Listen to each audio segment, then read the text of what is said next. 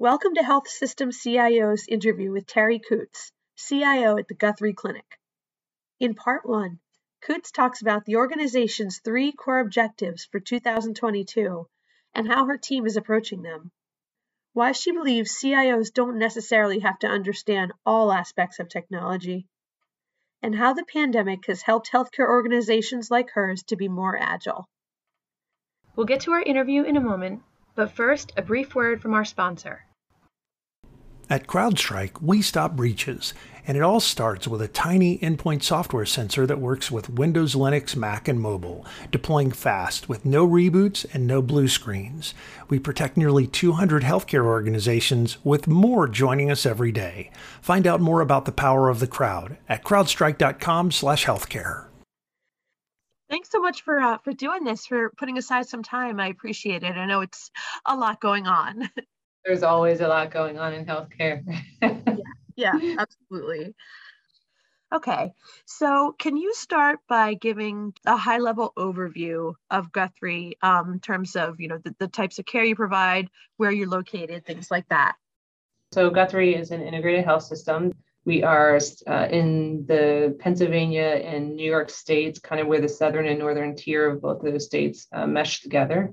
Um, we have five hospitals, uh, two in New York and three in Pennsylvania, and about 36 associated multi specialty clinics. We are um, primarily rural care.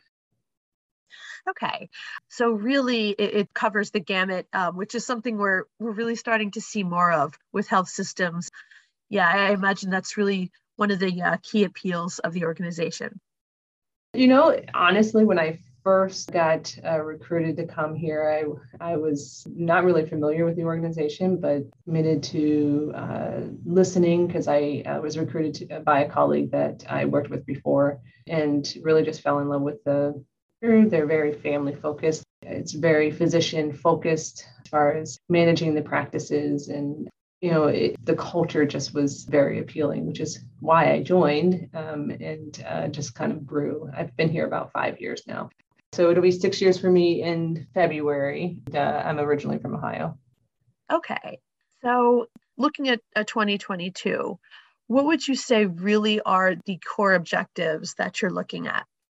So uh, we're in an interesting time here at Guthrie. Um, I'm new to my role. So prior to the CIO role, I was the VP of clinical applications. So I'm, I've only been in my role for about three months now and we have a new CEO as well. Um, he comes to us from the Cleveland Clinic. We just ended our five year strategic plan in the midst of developing that and hope to have that together in the next few months.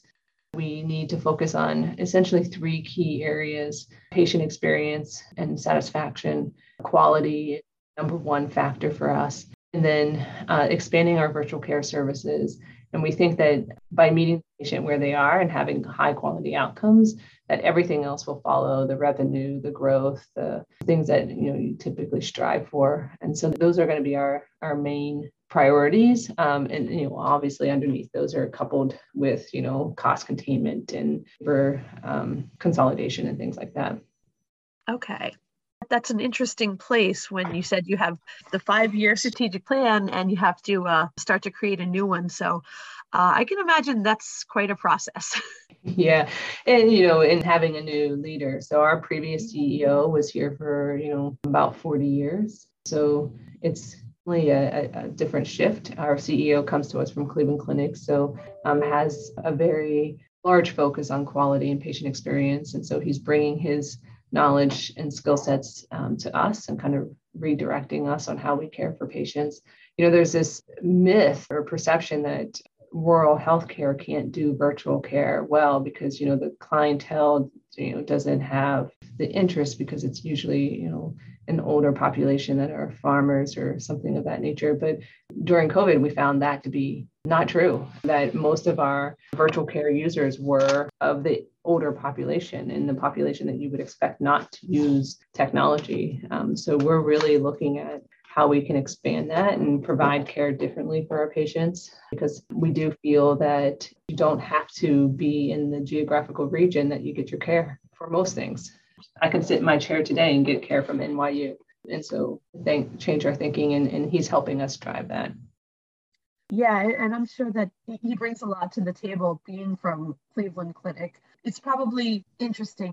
He has this great experience, but Guthrie is a different type of organization. So I'm sure it's an adjustment there he's he's used to working at a different pace uh, that we're all kind of adjusting to. But you know, I, I worked as a nurse at the Cleveland Clinic, so I understand the culture and probably have acclimated to his leadership style a little more quickly than maybe a couple of my peers. But I'm, I'm excited for the the change that he's going to bring.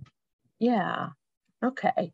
So you are, as you mentioned, new to the role, relatively new to the role. Can you talk about what that was like for you as far as that transition and how you approached it, not having been in the CIO role previously?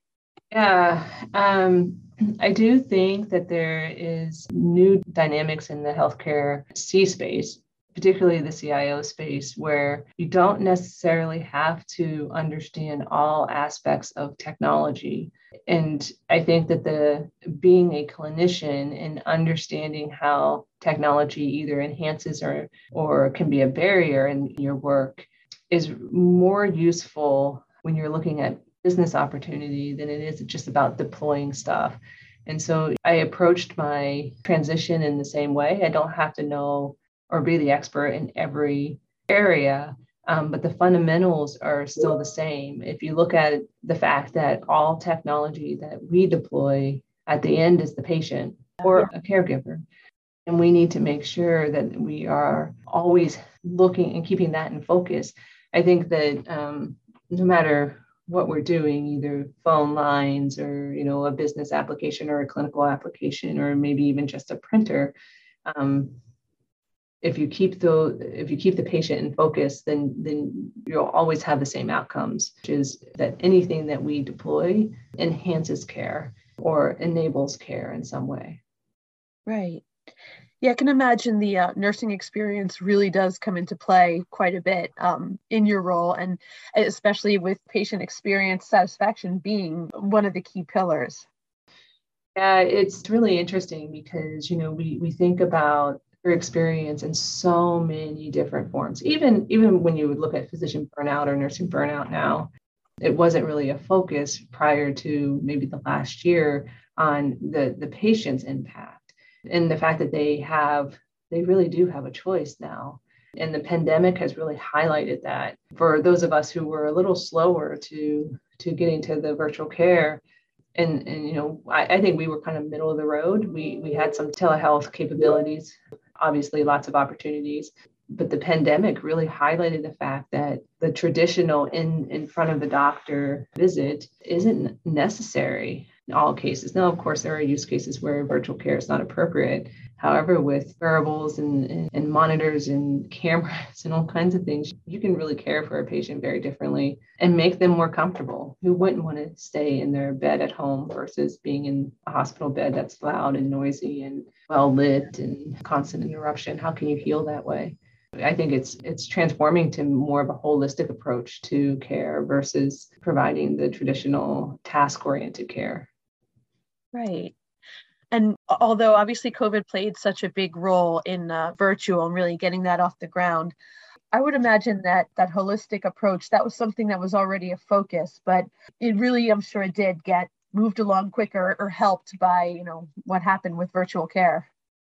And I think that um, it's really made us be more agile. Um, healthcare has, has a tendency to overthink and over um, analyze everything and it kind of slows down your ability to deliver on a product and before you know it it's already outdated. With the reporting requirements and the testing requirements and you know even visitors in the patient rooms and all these things that were being mandated by state um, and federal regulation it really forced us to be agile quick because um, we didn't have the luxury of time and I don't think that's going to go away. I think that now that the experience care differently, now that um, we have had to deliver at a speed that we weren't traditionally accustomed to, I think that those are kind of expectations that are level set it now that we have to continue that. If you don't deliver, then you kind of got to get off the bus because you know healthcare is kind of struggling in all areas. So you're, you're growing and adapting or you're not. Um, and if you're not, you're probably not surviving. Thank you for listening to this podcast from healthsystemcio.com. To hear other podcasts, visit our website or subscribe to our account in iTunes at healthsystemcio.com backslash podcast.